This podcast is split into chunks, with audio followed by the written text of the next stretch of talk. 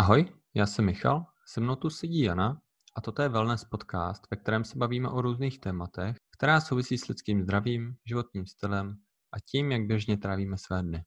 Společně s Českým Wellness Institutem chceme šířit myšlenku, že wellness nejsou jenom lázně a výřivky, ale spíš zdravý a spokojený způsob života, který si může dopřát každý z nás, každý den.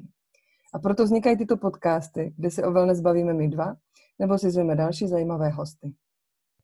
Mě by zajímalo, zajímaly by mě nějaký základní věci. Hmm. Základní věci pro mě teď znamenají, mm, jak jsi se vlastně dostala k wellness a co hmm. pro tebe wellness znamená. Já vím, že to je asi pro tebe otřelá fráze malinko, protože o tom dost mluvíš, ale očekávám, že není jako ráda odpovíš. Hmm. Takže jak jsem se dostala k wellness a co to pro mě vůbec znamená? No, můžeš do toho zahrnout vlastně, co sama chceš. Mm-hmm, mm-hmm. Hmm. My jsme se na téma tady té osobní cesty k wellness teďka bavili s Jackem Trevisem, mm-hmm. který tvoří, mm, jednak je to člověk, díky jehož knižce jsem se dostala já k wellness a pak oni často mluví ve svých kurzech, uh, ale on mu je teďka asi přes 70 let a má takový svůj aktuální nový projekt, Eh, že se ptá všech možných lidí, které potkal na, na té svoji osobní wellness cestě za všechny ty roky, co je v tomto oboru, od té doby, co vystudoval vlastně medicínu, až pak uh, působil až doteď v různých variacích na téma wellness a se všema se potká takhle na Zoomu a ptá se jich na tu stejnou otázku, jak jste se vůbec dostali k tomu, co děláte. Takže ten mhm. rozhovor nebývá o tom, na co ty lidi přišli, co jsou jejich teorie, protože o tom píšeme knížky a přednášíme, ale vlastně jaká je ta osobní cesta. A jmenuje se ten jeho projekt Oral History of Wellness, jako mluvená historie wellness, tak pak můžu nazdílet odkaz. No a moje osobní cesta k wellness byla postupně od toho, že jsem studu, studovala vlastně už jako malá, vyrostla na fakultě sportovních studií na Masaryčce v Brně, na Masarykové univerzitě, kde moje máma učila. A tak nějak postupně jsem tam skončila na výšce eh, jako studentka, tehdy se to jmenovalo animátor pohybových aktivit a měla jsem to v kombinaci s žurnalistikou. Takže ze mě mělo být něco jako sportovní novinář. Jo. To byla taková moje původní kariéra. Pak se to celý úplně zašmodrchalo a někde v půlce na začátku magisterského studia jsem na stáži v Dánsku potkala vlastně tady tu knížku o wellness a úplně jsem otevřel nový svět. A někdy velice záhy potom, protože jsem byla že jo, v, té, v tom věku, kdy si máme vybrat co teda vlastně budeme dělat se svým vlastním životem, co bude ta cesta, co bude ta činnost, jak teda zaplatím ty své složenky, čím hmm. přispěju k dobru, k dobru světa, o co se podělím s ostatníma. Sypalo se to na tebe, no. tak se všichni ptali a mně se v hlavě uh, vyjasnila taková velice jasná odpověď a to bylo, budu dělat wellness. Ale o tom, jak, to, to už bylo vlastně jako v budoucnosti. A takže to je něco, co se uh, ptám sama sebe doteď, když někdy tak jako sedím nad tím, co všechno dělám, různé projekty, sázení semínek v zahradě, nebo prostě všechno možné. Jestli to vlastně je wellness. Děláš teď wellness, Jančo? To je taková, to je teď taková otázka. A tím, že vlastně v Česku ta wellness profese ještě není jako profese, že by to bylo v nějakém rejstříku profesí na, na ministerstvu zaregistrovaný. To si myslím, že bude úkolem Českého wellness institutu v nadcházejících letech, aby se ta profese i v Česku tak nějak jako ukotvila, aby, aby možná vznikla v českém kontextu. Tak já tak dělám různé věci, co jsou wellness a tím se dostávám k tomu, co pro mě vlastně wellness znamená pro mě se po pročtení všech, eh, všech možných teorií o wellness, tím, že mm-hmm. jsem tomu zasvětila dizertaci, tak jsem měla tu čest strávit že jo, několik let jenom v těch knížkách a strašně mě to bavilo. hledala jsem, jako co je teda ten, ten pravý ten, ten pravý koncept toho wellness. Protože jedna věc je to, co napsal Jack Travis ve své knižce někdy v 70. letech, že a pak se ten koncept vyvíjí kontextu, že jo, teorie, praxe, jak to funguje mezi lidma, jak se na to, eh, jak se toho třeba chytne nějaký trh, nějaký odvětví, což třeba ve státech byly, bylo hm, takzvaně workplace wellness, takže hmm.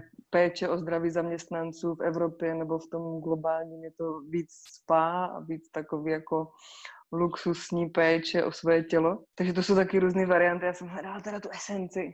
Co je to, to jádro? Co je to? a taky jsem to hledala, protože to bylo potřeba pro ukotvení nějakého teoretického rámce mého výzkumu, takže to bylo něco, co mi trošku přitlačovalo ke zdi. A tím, jak ten výzkum už se pak stal, tak jsem to mohla pustit mohla jsem ty teorie nechat plavat. Všechny jsem si je načetla, všechny jsem je se snažila, všechny, ke, všechny, ke kterých jsem se dostala, tak jsem se snažila pochopit. A jak jsem je mohla pustit, a už jsem nemusela být koncepčně čistá, tak si myslím, že během těch posledních několika let se mě víc eh, daří to wellness jako žít a dělat. Dělat víc praktičtějších kurzů než teoretických přednášek a výzkumů a víc Eh, to převádět do té praxe, tak jak třeba byl Zubštejn času, kde jsme se s Wellness potkali my dva, nebo tady v tom triu, hmm. že pro mě celý ten festival byl Wellness. A je to pak někdy těžký vysvětlit, nebo když jsme se to snažili nějak jako marketingově popsat, třeba na Facebook, čem je ten festival jiný než všechny ostatní letní hudební festivaly, mm, tak nejsou tam ožrali lidi, neválí se tam jako mezi kelímkama na zemi. Uh, tak to není úplně jako wellness. Že? Spíš jako teda, co to wellness je, když že to je víc o tom pozitivním. Takže často je to pro mě takové jako pocit, nějaká taková inspirace nebo způsob, kterým dělám ty věci, které bych dělala jinak. Věřím, že kdybych se potkala s tou stejnou skupinou lidí, se kterými jsem dělala festival nebo kurzy, tak eh, by z toho vznikl nějaký festival a nějaký kurz. Ale wellness mi dává mm, ten takovou jako inspiraci k tomu, jak to dělat. Aby to, co dělám, bylo dobrý, jak pro mě, tak i pro ty ostatní lidi, kterým se to, kterých se to týká aby třeba, když děláme festival na zřízení hradu, aby ten festival jako celek byl pro ten hrad, pro tu přírodu kolem, pro tu komunitu, co žije dole ve vesnici, něčím jako přínosný, aby to bylo jako do plusu. Aby to víc rozvíjelo a nějak podporovalo, možná regenerovalo to, co se tam děje. A... Mně se líbilo Takže... to, co... Hmm. Promiň, mně se líbilo to, co jste vlastně tam stvořili a a vlastně marketing úplně super. Festival, kde se zastavil čas, to, je, to se dost vystihlo. Tak, to, to, tam vznikl prostor, ve kterým e, naším cílem bylo, aby tam bylo všem lidem dobře. Hmm. Aby tam bylo dobře fanouškům prostě dobré hudby, aby tam bylo dobře lidem, kteří si chtějí odpočinout, dopřát si nějaký workshopy, aby tam bylo dobře rodinám s dětma, který by třeba jinak trávili čas jenom ve městě. Aby to celé dohromady bylo dobrý i pro ty organizátory, i pro ty kapely, i pro ty stánkaře, i pro nás, kteří tam kolem toho lítáme. A to se pak ukázalo prostě jako takový velký matrix komplexnosti. Ale no, tak já doufám, že, že i podle toho, co ty říkáš, že co říkali ostatní, to prostě zafungovalo a byl to dobrý. Byl to dobrý rok. Jo, bylo. Otázka na tebe, bylo to wellness? Ale úplně, jo, jo, bylo to wellness a, a super bylo, že ty lidi se tam obměnili. Bylo to po každý jiný a po každý to bylo takový, jaký to bylo. Bylo to super. Hmm, hmm. Lidi si povídali, lidi se vnímali, blbli spolu, tančili a bylo to, bylo to že si každý mohl dělat, co chtěl a dohromady to udělalo nějaký celek. Zubštejn času. Jo. Jo. No hlavně myšlenkou bývalo setkávání. A to si myslím, že je často opomíjený aspekt ve wellness nebo i ve zdraví obecně, když se třeba mluví o prevenci nebo podpoře zdraví, tak se to často bere jako koncept, eh, který se týká mě jako jednoho člověka. Zapomíná se na to, že moje wellness a moje zdraví je závislý na tom, jaký je zdraví mojí komunity, mého prostředí kolem sebe. A že tím, že to vlastně většina lidí, tam jsme byli my mladí lidi z Brna, co žijou v nějakém životním rytmu eh, více či méně šíleným a rychlým s nějakou možná rostoucí a víc a víc si uvědomující potřebou jako jen tak se zastavit a strávit dobrý čas s někým, s kým je mi fajn. Ať už je to kamarád, který ho znám celý život, nebo úplně někdo, vedle koho si zrovna peču špekáček u ohně a nikdy jsme se neviděli a najednou se začneme bavit o třeba kapele, která zrovna dohrála, nebo takových velkých bublinách, který tady kolem. A tady to, tady to komunitní wellness, si myslím, že bylo to, co pojilo i nás jako organizátory. Že každý jsme dělali úplně něco jiného, každý úplně jinak. Ani jsme se kolikrát během toho festivalu neviděli. A věřím, že tak funguje třeba i jako každý normální pracovní tým nebo každá rodina, kde každý člen má jiný téma, jiný činnosti, jiný zájmy, jiný vlohy, jiný dovednosti. A dohromady to můžou dělat tak, že tam každý má své místo a každý mu je tam dobře. Jo, mně se Takže... líbilo, že jste tu, hmm. tu tíhu vlastně toho festivalu částečně dali na ty lidi, kteří si ten festival hmm. trochu tvořili sami, ať už to bylo tím programem, že byla vlastně jedna stage určená pro lidi, ať každý vlastně, hmm. pokud má chuť, tak to tam může vyjádřit, mohl mohl si tam udělat nějaký vlastní workshop, nějaký vlastní diskuze, nějaký vlastní povídání mm-hmm. a, a v tomhle tom rytmu to tam dost běží. To je poznat. A to je pro mě taky jeden z aspektů wellness, že, to, že wellness, ať jsem přečetla hromady knížek a všeho, tak uh, málo kdy uh, je to jako direktivní model, že by ti někdo z wellness odborníků řekl, musíš dělat to a to a to.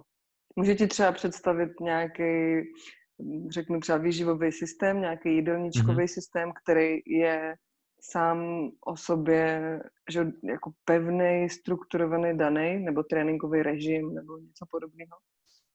Ale vlastně práce toho wellness člověka je pak o tom najít s tebou, jako s tím třeba potenciálním klientem, o pacientem, najít tu cestu, jak tady ten rigidní model třeba vyzkoušet, jestli mi funguje.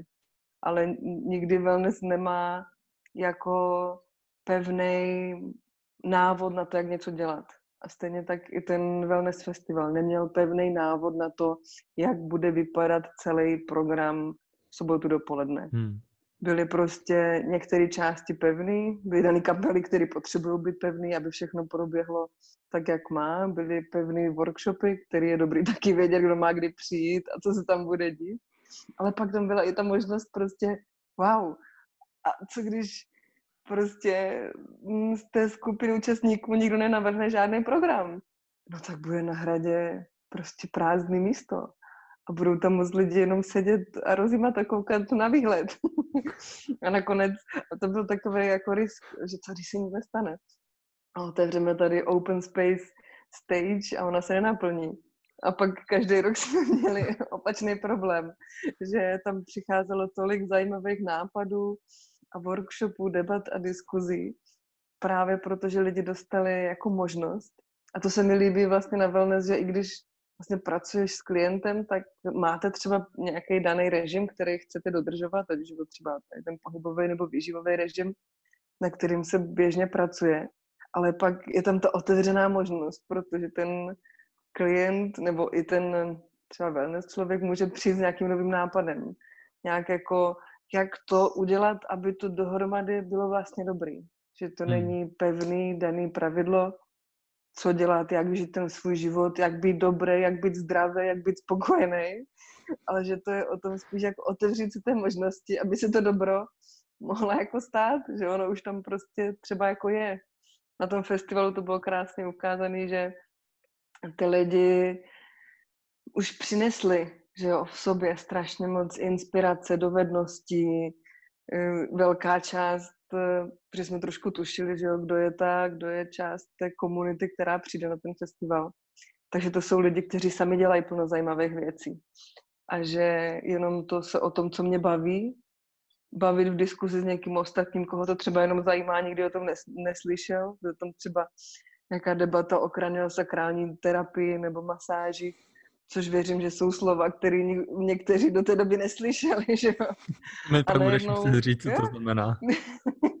Diskuze o kraniosakrálním čepci. Hmm, to je dost divný na to, abych se tam šel podívat v jednu hodinu odpoledne v podhradí, jo. A takhle hmm. tam vznikají ty nové možnosti. A mně se tohle líbí i jako princip jako do života, že jo, některé věci máš prostě naplánované. Víš, že chodíš do práce, protože musíš zaplatit eh, nájem a nějaký jídlo chceš a pak chceš třeba na dovolenou. Jakože jsou některé věci v životě pevné a ty je dobrý tam mít a pak je dobrý tam mít ty otevřené dveře, protože hmm, teď mám volný čas, co budu dělat? A myslím si, a někdy, když poslouchám svoje studenty, když čtu jejich eseje, tak si myslím, že hodně do mladých lidí ta dnešní doba tlačí, a možná teďka mluvím o sobě, protože ještě nejsem úplně stará, tlačí prostě to být produktivní, efektivní, spolehlivý, což jsou všechno dobré kvality a potřebné kvality, ale nejsou to ty jediné kvality, které bychom měli mít. Ale o těch volných, o tom, že máš volný čas a že ten je taky důležitý, strávit eh, pár dní s neznámýma lidma někde v lese může být fakt důležitý a může ti to dodat šťávu pak do té práce na měsíce dopředu. Uh, to už je to, co nám bohužel někdy vypadává mezi řádky a to je to, co pro mě wellness jako propojilo. Hmm. Že jsou důležité věci, co jsou důležité a jsou k tomu ještě ty další věci, které jsou prostě jenom jednoduchý a dobrý a třeba jenom trochu pitomý. A ty jsou možná stejně důležitý. Jako ty pevný, jako to, že je dobrý vydělávat peníze. ne protože to je nějaké jako pravidlo ve smíru, když žiješ v kapitalistickém světě, ale jako, nebo ne nutně peníze, ale nějakou formu obživy, ať to je možná obecnější. Takže to se mi líbí, že tam to wellness přidává mm, tu radost a spokojenost, nejenom hmm. tu efektivitu a, a, a i to zdraví, že jo, dokáže v určité míře být velmi direktivní mod, co jíš, co děláš, jak se hýbáš, tdd. a máš velice jasně daný černý a bílý na zdraví a nezdraví. Pak se to trošku někde třeba začne přepít, jestli víc vajíček míň vajíček, jestli víc běhat nebo víc cvičit jogu a už je to tak velice nejasný. Ale pak je i plno těch dalších odstínů tady toho. Hmm. Je to fakt balík věcí. Mně wellness dalo smysl díky tomu, že jsem byl vlastně přehlcený toho coachingu, to, že musíme být v nějakých věcech lepší a tak dál. A já jsem k tomu měl jako trošku špatný přístup, protože jsem toho začal být jako přehlcený. Jo, seberazové knížky a tak dál. A teď už konečně budete šťastní, když budete koukat eh, půl hodiny denně na růži a prohlížet si každý její záhyb. A bylo to na mě eh, buď moc EZO, anebo moc direktivní. Hmm. A vlastně pak, když jsem potkal tebe, potkal jsem wellness nějakým způsobem, tak mi to dalo větší smysl. Mně se, mně se líbí moc představa, jako když jde, uh, když jdeš jako nakoupit a sám se člověk jako rozhodne, co si jako toho dobrýho dá, jo, protože zjistí, že třeba zrovna nepotřebuje něco jiného. Zrovna má náladu na to, že si nakoupí dech, že si nakoupí tady, tady nějaký jiný smysl, který mu se rád pověnuje. A, a že když to pak jde ze mě, tak je pro mě přirozený toho dávat mnohem víc energie, než ve chvíli, kdy mm, jdu třeba do té věci tak do hloubky, jak ani třeba sám nechci. Jo, mm-hmm. protože člověk ty věci dělá dobře, když se sám nacítí. A já jsem to nikdy neuměl uchopit. Vždycky jsem se věnoval třeba jedné části, ať už to bylo prostě, že člověk přemýšlel nad nevím, svým střevem, jo, nebo nad tím, mm-hmm. jak dobře běhat. A, a je, to, je to takový komplex věcí, že, že mě uklidnilo si to trošičku zaškaltulkovat a dát si to jako dohromady. Mít prostě to, že si člověk jednou uklidí za část tu skříň, koukne se, mm. zasměje se, řekne, jej, tohle mi trochu vypadlo, to bylo dobrý, zase vytáhnout čuplík. A já vidím v tom wellness udržitelnost, že, že se to nějakým způsobem s tím životem vyvíjí. Protože ať už se naučím jakoukoliv vlastně věc, ať už to tanec nebo cokoliv, tak ve chvíli, když to nedělám, tak to, tak tu, tu zkušenost tím prostě trošku ztratím, jo, uh-huh. jednodušší se to naučit. Ale u toho wellness, tak, uh, tak je to v pohodě pro mě. Není, není potřeba se hnát za, za nějakýma dovednostma, ale, hmm. ale občas vytáhnu tady něco, co mě zrovna tu chvíli jako víc naplňuje a věnuju se tomu. Mm-hmm. A, a občas je to jako připomínka, že si, že si řeknu, jej, tak jo. mm-hmm, mm. Tak, tak. To, co krásně popisuje, že je vlastně to základní téma nějaká rovnováha mezi uh, nějakou sebeláskou a vlastní zodpovědností. Že ta sebeláska je v tom, že když si uklidíš tu skříň uh, metaforicky a uvidíš všechny ty témata, ze kterých se ten tvůj šatník nebo životní styl skládá a uvidíš, a jejda, tady mi něco vypadlo, takže si je člověk schopen říct, a jejda, tady mi něco vypadlo a nezačne se za to bičovat, jakože tady to je hrozný, nebo nezačne z toho mít úzkostlivý strach, že pro boha teďka jsem půl roku prostě neběhala, protože jsem byla nachlazená, venku bylo škaredě a budu z toho tlustá a nemocná a brzo umřu. že to je, to je, teď to samozřejmě zveličuju, ale že to je ta, mm, ta možná přehnaná vlastní zodpovědnost, když si všechno dávám, mm, jak to říct, jako na hrb sama sebe, že všechno, co dělám, všechno to, co se mi děje, je důsledkem mé činnosti a pokud chci něco změnit, tak to musím změnit. Což může být takový extrémní jako případ, když se člověk opravdu zhlidne v nějakých jako seberozvojových a koučovacích knižkách, které jsou postaveny na rozvoj tady té schopnosti že jsme schopni nějaký části svého života změnit a ovládnout, eh, ale často si můžeme v tom prostě zahnít a pak i to, že nejdu chvíli běhat, může být eh, podnětem pro to začít se úplně jako dehonestovat a rozjede se vnitřní kritika, už je to velká, velká, velký divadlo v hlavě, kvůli kterému člověk už nic neudělá ten den, může se akorát přikryt peřinou a radši se v posteli, protože to je to nejlepší řešení. A možná Takže jo. taková ta, Přesně tak. Takže taková ta jako sebeláska, ale i ta vlastní zodpovědnost. Že hmm. vnímám, hmm. že jsou nějaký témata, nějaké činnosti, které vím, že mě udržují při životě a že mi dělají dobře. A pak to, že respektuju to, že někdy je to skvělý a někdy je to prostě na hovno. Někdy to nezvládám, někdy to nestíhám, někdy je toho moc, někdy se z toho hroutím. Ale takový to mm, možná trochu jako buddhistický přijetí, že někdy ty věci jsou takový a někdy jsou makový.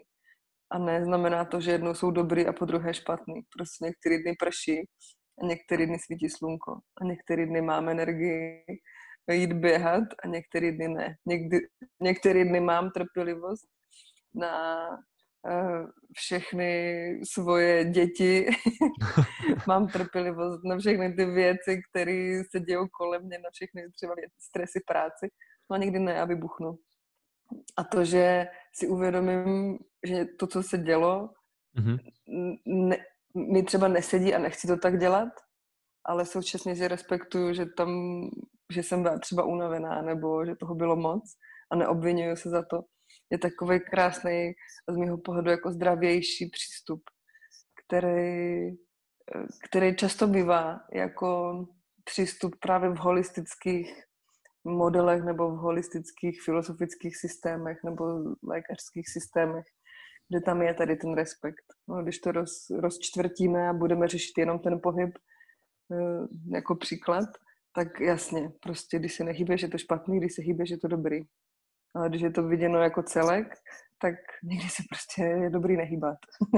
když jsi třeba unavený, nebo bys měl být doma se svou partnerkou, protože tě zrovna potřebuje.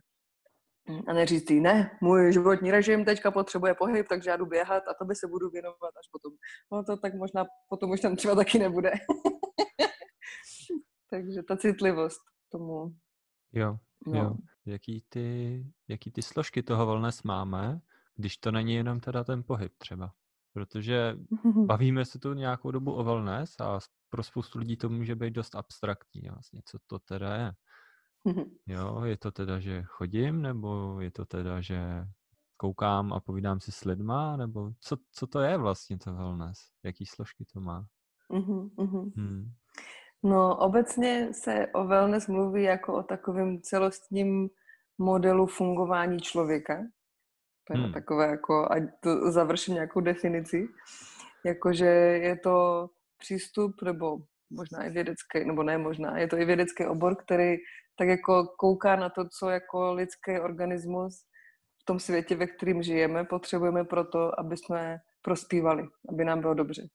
A pak se tady ty uh, všechny další modely a teorie, které vznikají, tak se shodují na tom, že těch složek a těch dimenzí wellness je víc.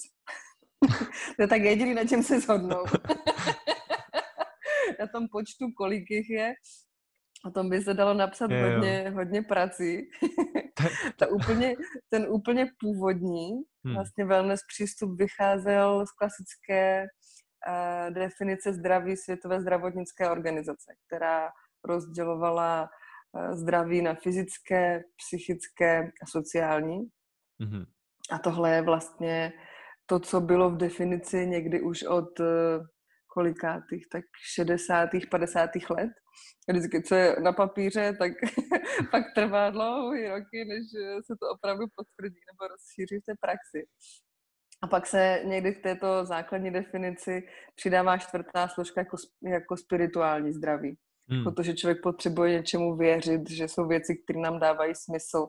A to, když vnímám smysl třeba toho, co dělám, nebo mám smysl pro to ráno vstát z postele, tak uh, mi to ovlivňuje i to celkový zdraví, který mám i na fyzické, psychické a sociální úrovni. A pak samozřejmě těch dalších modelů je mnohem a mnohem víc. Třeba um, americký National Wellness Institute a od něj i Český Wellness Institut mají šest, slo, šest složek, vždycky je tam to fyzické, ehm, pak je tam emoční a intelektuální, že psychické se rozdělí na tady ty dvě. Pak je tam sociální eh, ve, ve významu vztahu a pracovní ve významu jako činnosti, tvořivé činnosti, kterou člověk dělá a pak právě to, to šesté, šestá složka, což je to spirituální, to, čemu člověk věří, jaký má hodnoty a tak podobně. Takže to je takový nejzákladnější teoretický model šesti složek. A pak ten, se kterým pracujeme, nebo který přinesl už zmiňovaný Jack, Jack Travis, tak ten má 12, 12 eh, témat. Mně se ten model líbil nejvíc proto, protože ty témata jsou prakticky. Že když někde řeknu pracovní wellness, tak uh, jako co? wellness to jsou výřivky a jak pracovní? Co, to musím pracovat ve výřivkách nebo co? A už je to nebo intelektuální wellness. Co? To bude ještě nějaké křižovky nebo jak? Nebo nechci po tobě, abys mi z patra dala všech 12. To nemůžu chtít. Ale těch 12, no můžu tady, točím už 10 let furt dokola, takže no, takhle, dobrý. ale, těch, ale právě výhoda těch 12 jackových témat je, že jsou úplně praktický a dokáže si pod nimi člověk pod většinou z nich eh, představit nějaký konkrétní činnosti. Jak jsi zmiňovali, je tam dýchání, jsou tam smysly, je tam výživa, je tam pohyb, jsou tam pocity, myšlenky zase jako taková, uh, taková diáda.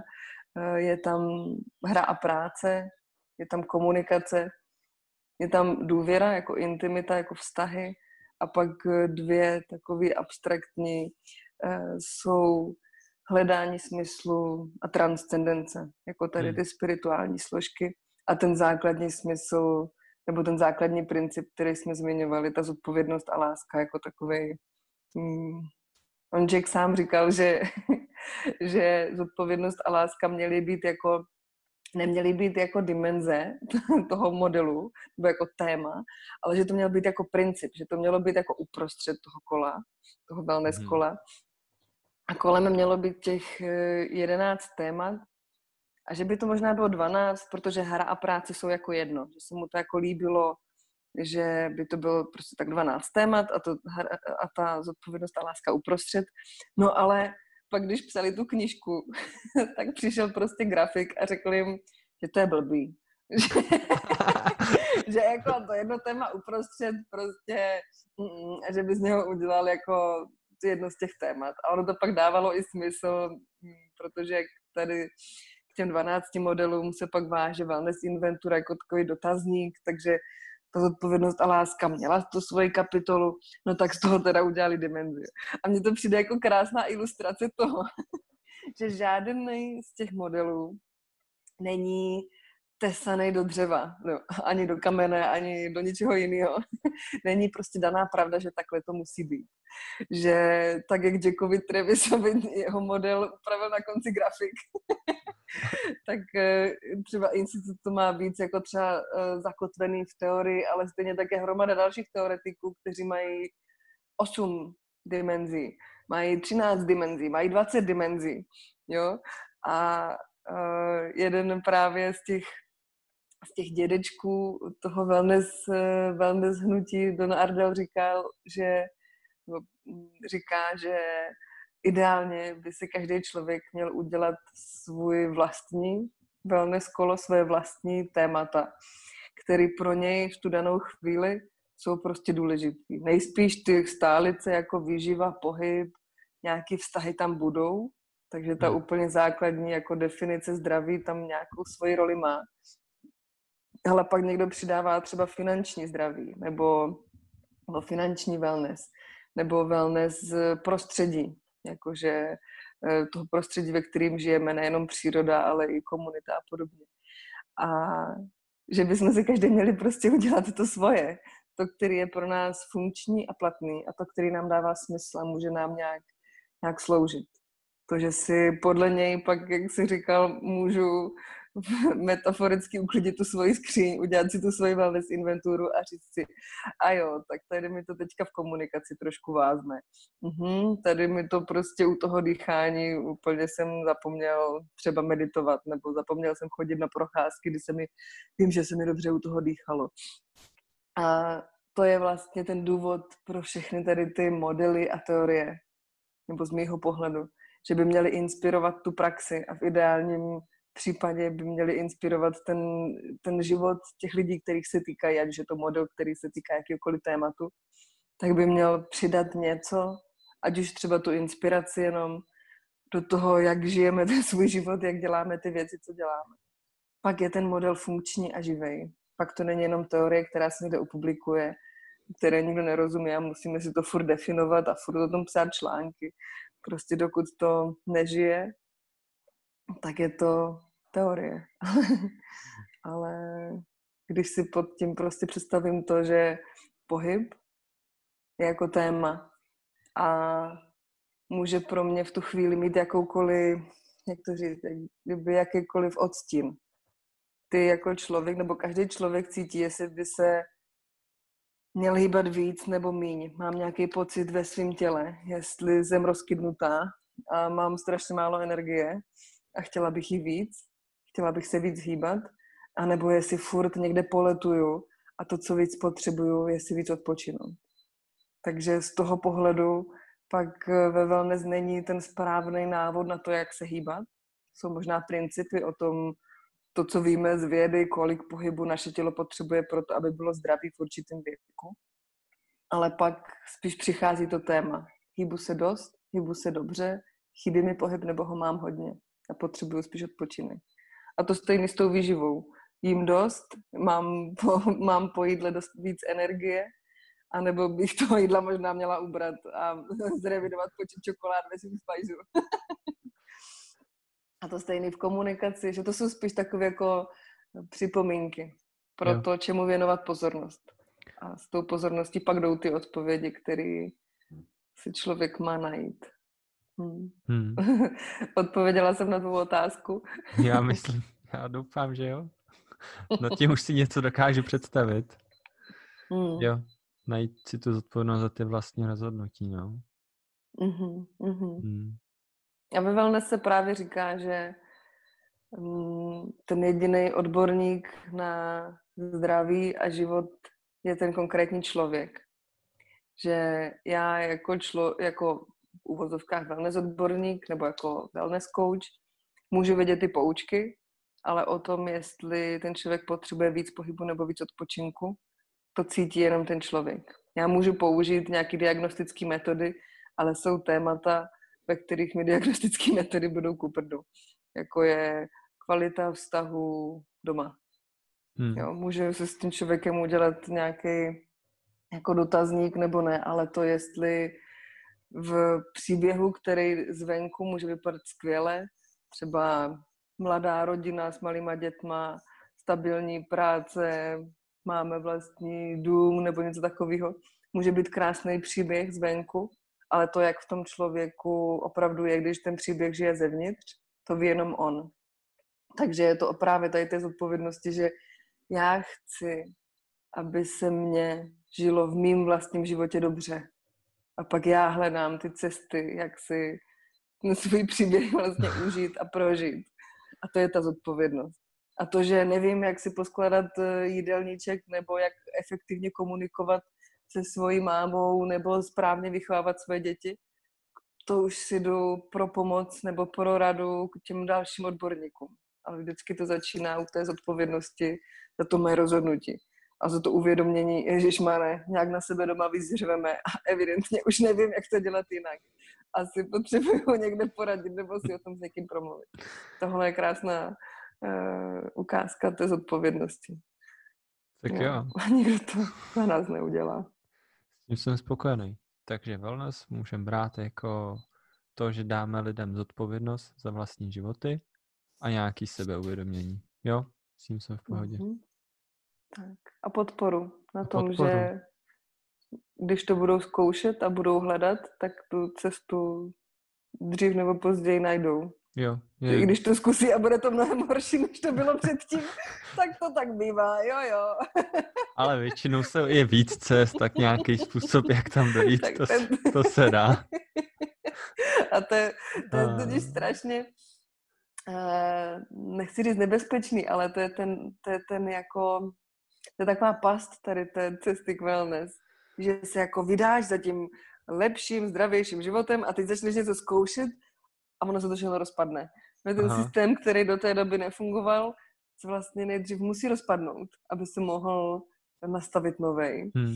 Ale nejsme připraveni na to, že se to bude rozpadávat. to je ta fáze, kdy potřebujeme tu podporu. Ať už je to podpora partnera, rodiny, přátel, nebo nějakého wellness kouče, nějakého wellness odborníka, který vlastně jde tady tou cestou s náma a řekne, jo, jo, už se rozvádíš, dobrý, všichni si tím projdou. počkej za měsíc, vydrž a ono vidíš. a tohle stačí kolikrát jedna věta. A to je ta esence wellness, prostě se z toho mm. ne to nezbláznit, když to není mm, nepodělat. Tak, tak, jak jsme si to představovali, no. a další past je, že člověk pak objeví, že třeba existují další věci, o kterých nevěděl, že vůbec existují. A ne, no ježiš. Ty vado, pane bože. a ještě tohle musím dělat. A tohle, jo. Já vlastně neumím vůbec dýchat. Přesně tak. A taky to, jako, a v tom je zase ta sebeláska. Prostě dělám to, co můžu s tím mm. časem a s těma zdrojama, který mám. A když je mi v tom fajn, tak může to být 5% z těch 100, ale furt je to víc než ty 3%, co byly předtím. Takže dobrý. Slavíme. tak jo. Takže já bych asi pokratuloval každému, kdo kdo se nad tím vůbec zamyslí. To je pecka. Tím to začíná. Hmm. jo? Gratulujem všem, co to zkouší. Držte se. Já jsem vlastně i přemýšlel, co se mi stalo, že, že jsem se vlastně začal vůbec jako zabývat nějakýma takovýma věcmi, že jsem si jako zastavil nějakým způsobem. Vlastně uh, jsem někdy před šesti lety jsem se dostal jako do fáze, že jsem jako přestal mít emoce. Dejme tomu, jako, že jsem nebyl schopný cítit stek, ani radost. A bylo to takový, jako, že člověk byl takový, jako jo, chodím do práce, vydělávám, mám to nějaký lidi, nějak si mám funguji, ale tak nějak jako nějaký potlačení sebe sama. Mm-hmm. A, a to mi vlastně jako fakt pomohlo to, to ze sebe jako dostat, že pak mi jako došel ten stav, je, tady je něco špatně, ten, není to úplně v pohodě. že přišla nějaká jako fáze takového toho výbuchu, kdy člověk jako mm-hmm. exploduje a, a přestane si jako zakazovat všechny ty věci, které si zakazoval. A, mm-hmm. a je v takovém tom pohlcení, nadšení, prostě taky zase fáze malého dítěte, kde si prostě užívá každou blbost, kterou, kterou má v životě a objevuje furt něco nového. A to trvalo zase nějakou dobu, třeba dva roky, prostě ta nenasytnost, že i hory tamhle a prostě lidi a, a pak, pak jsem zjistil, jako, že už, už dobrý, se člověk uh-huh. zastaví, nadechne se a, a pak se podívá na ten balík trošku z jiné perspektivy. No. A pak jsem tě potkal. A přesně, jak jsi to pěkně říkal, jakože přišlo to období, kdy jsi to hrnul do sebe, tu, ty no, radosti, ty krásy a tak se jako naplnil, že? Už Možná, to mě, jo, mě bylo jo. jako dost a už měl jako sílu a zralost na to se podívat na ty věci mm, z jiného úhlu pohledu. Možná to postavit zase z jiné dospělosti, tak nějak, aby ti to vyhovovalo. Pěkný. Bill Plotkin tomuhle říká potkání se s vlastní duší. To, co jsi, to, co jsi popisoval jako ten začátek. Mm-hmm. Že, že uh, má takový vývojový model osobnosti, kde v mladší dospělosti máme tady ten jako úkol nebo takovou podvědomou touhu pochopit, jak ten svět kolem nás funguje a najít si v něm nějaké své místo, který bude bezpečný, stabilní eh, a budeme mít ty finanční příjmy, nějaké ty hodnoty jako vyjasněný a všechno bude tak, jak jsme to pochopili, že se to má. Mm-hmm. A pak tam někde, v tom celém velmi profikaném systému, je někde nějaká dírka, ze které se začne ozývat. No ale takhle to přece není všechno. To, to takhle si to přece nechtěl. A to je fáze, kdy se člověk začne trošku jako poslouchat svůj vlastní duši. A on pak popisuje, že teprve v tu chvíli člověk vstupuje do dospělosti. Že ten model toho světa, který tak pochopil, a když ho teda konečně ovládl, Aha. tak uh, ho prostě vezme, zmačká do kuličky, vyhodí do koše a začne žít podle toho svého vnitřního modelu. Po, jako s respektem k tomu, co pochopil, jak teda ten svět kolem nás, co potřebuje, co je důležitý, co dělat, co nedělat, aby člověk tady nějak jako mohl být. Ale začne v něm víc a víc sílit tady ten jako vnitřní nějaký hlas, který dokáže v kontextu svých vlastních hodnot, svých vlastních rozhodnutí, zkušeností, talentů, tužeb, vášní, nevím čeho všeho, eh, hledat tu cestu, která je pro mě dobrá, která která může na začátku být fakt jako hladová, jak si to popisoval, jakože prostě tady chyběly ty zážitky, tady chyběly ty emoce, tak prostě jdu a beru a dávám si to plnými doušky a pak se tady ten jako hlad té vyprahlosti může jako uspokojit a říct jako jo, teď je to dobrý. Hmm, a co dál? A co dál? Jo, už nemám hlad, už mě nežene nějaká jako abstinence nebo absence něčeho, ale teďka vlastně chci rozvíjet něco, teď chci už něco jako tvořit, teď už nepotřebuju do sebe dostávat, ale chci ze sebe něco dávat dál. Hmm. A to je vlastně ten stav, kdy člověk je respektující k tomu svému okolí, ale je víc sebevědomý a respektuje stejně důležitě i sebe. Není to už jenom to egoistický já, já a moje potřeby, ale tvoříme už ten celek. A to je to, co on popisuje jako dospělost, do, která není vázaná věkem, mm-hmm. tak jak jako fyziologický vývoj e, těla, ale že právě říká, že západní společnost je společnost e, nedospělých, vlastně takových zamrzlých pubertáků, kteří furt řeší, jak se jako tomu systému vyhnout, jak ho jako ošálit, jak to tam nějak jako ohnout, nebo jak se, mu, jako, jak se pod ním zlomit, aby to bylo teda správně, aby jsme naplnili ty očekávání. Ale nerespektují sami sebe a pak uh, z toho dělají uh, úplně jiné věci, které nejsou dobré ani pro ně, ani pro ostatní. Takže to, co si popisoval, byla krásná, ukázka tady té cesty. A samozřejmě pro každého to probíhá úplně jinak, jo? takže se skáče tam zpátky, tam zpátky, v každé sociální roli, tak jak to půjde. Ale je krásný, když to pak jako zpětně může člověk takým velkým příběhem si říct, no, a tehdy jsem udělal to rozhodnutí a pak to bylo tak krásné. Bylo to skvělé. Je rozdělil mezi chlapem a holkou, ženou. je obrovský rozdíl. Aspoň já to tak vnímám, že většinou holky jsou taky víc stálí a tak jako v nich jako plyne, ale kluk tam to ego potlačit stoprocentně, to, to musí být jako kumž, když to někdo fakt dokáže, takže... A to bychom nechtěli, to abyste ho potlačili úplně. To by se vám nelíbilo. to ne, to bychom přišli o ty chlapy ve vás.